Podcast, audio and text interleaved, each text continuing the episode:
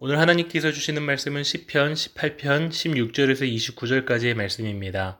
어제 본문에서 우리는 하나님께서 사랑하시는 자의 신음과 부르짖음을 들으시고 구원하기 위해 친히 강림하시는 분이라는 것을 보았습니다.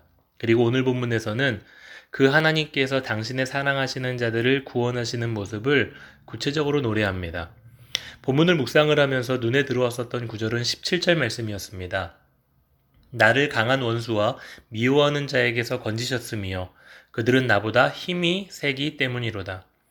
다윗은 자신의 지난 환란의 시간 속에서 경험했었던 것은 바로 자신의 무기력함이었습니다. 그 무기력함은 자신을 핍박하는 원수들이 자기 스스로보다 자신보다 더 강하다라는 사실에서 왔습니다.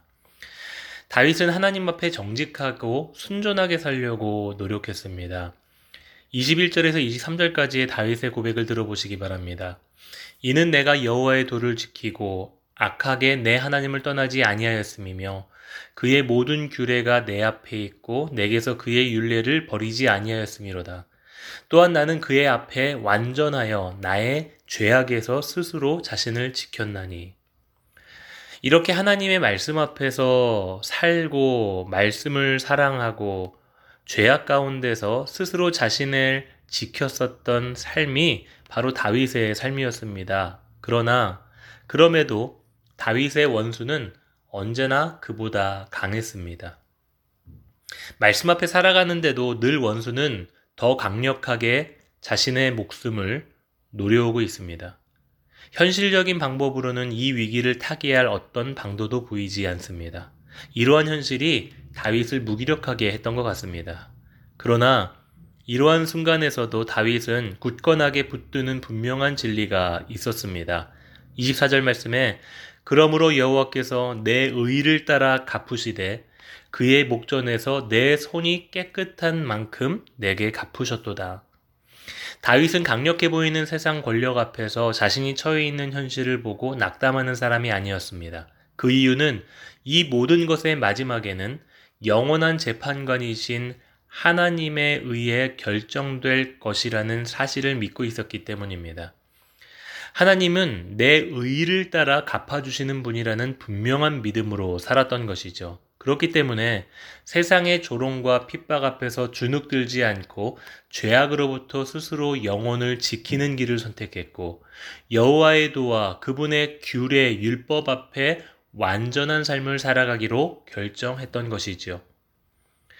우리가 주일에 들었던 하박국 선지자의 메시지도 동일한 관점을 보게 해줍니다. 악하고 불법을 저지르는 사람들이 형통한 삶을 사는 모습을 보면서 이방 민족에게 짓밟히는 조국의 역사 앞에서 하박국이 그의 영혼을 굳건하게 지킬 수 있었던 이유도 하나님은 분명히 의를 따라 갚아주시는 공의의 하나님이심을 믿었기 때문이죠. 지금은 우리가 알 수 없지만 오늘 25절 이후의 말씀처럼 하나님은 자비로운 자들에게는 반드시 그분의 자비로움심을 나타내는 분이십니다.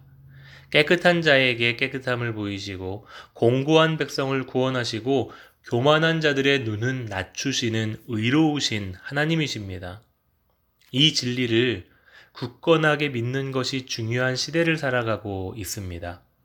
부정과 속임과 거짓이 성공을 보장해 주는 듯하게 포장되고 있는 이 시대 속에서 우리는 포장의 겉모습에 속아서 마치 그 안에 진짜 우리가 찾는 목적과 목표가 들어있다라고 착각하게 됩니다. 그러나 실상은 그 포장지를 뜯어보면 아무것도 남아있는 것이 없다라는 공허함을 경험하게 됩니다. 우리가 살고 있는 이 시대는 반드시 끝이 있습니다. 그리고 그 끝에는 의로운 재판관이신 하나님의 평가가 분명히 있습니다. 그리고 그 평가의 기준은 돈도 아니요, 경력도 아니요, 권력도 아니고 명예도 아닌 바로 의입니다. 의의 결정체인 예수 그리스도와 함께 그 의로운 삶, 말씀 앞에 머무는 삶, 죄악과 타협하지 않고 내 영혼을 더럽히지 않는 삶, 그러한 삶을 살아간 사람들에게는 그분의 신실하심과 그분의 자비로우심과 구원하심으로 갚아 주실 것입니다. 사랑하는 성도 여러분, 기억하시기 바랍니다. 우리의 정직은 반드시 보상받습니다. 우리의 의는 반드시 상급으로 얻게 됩니다.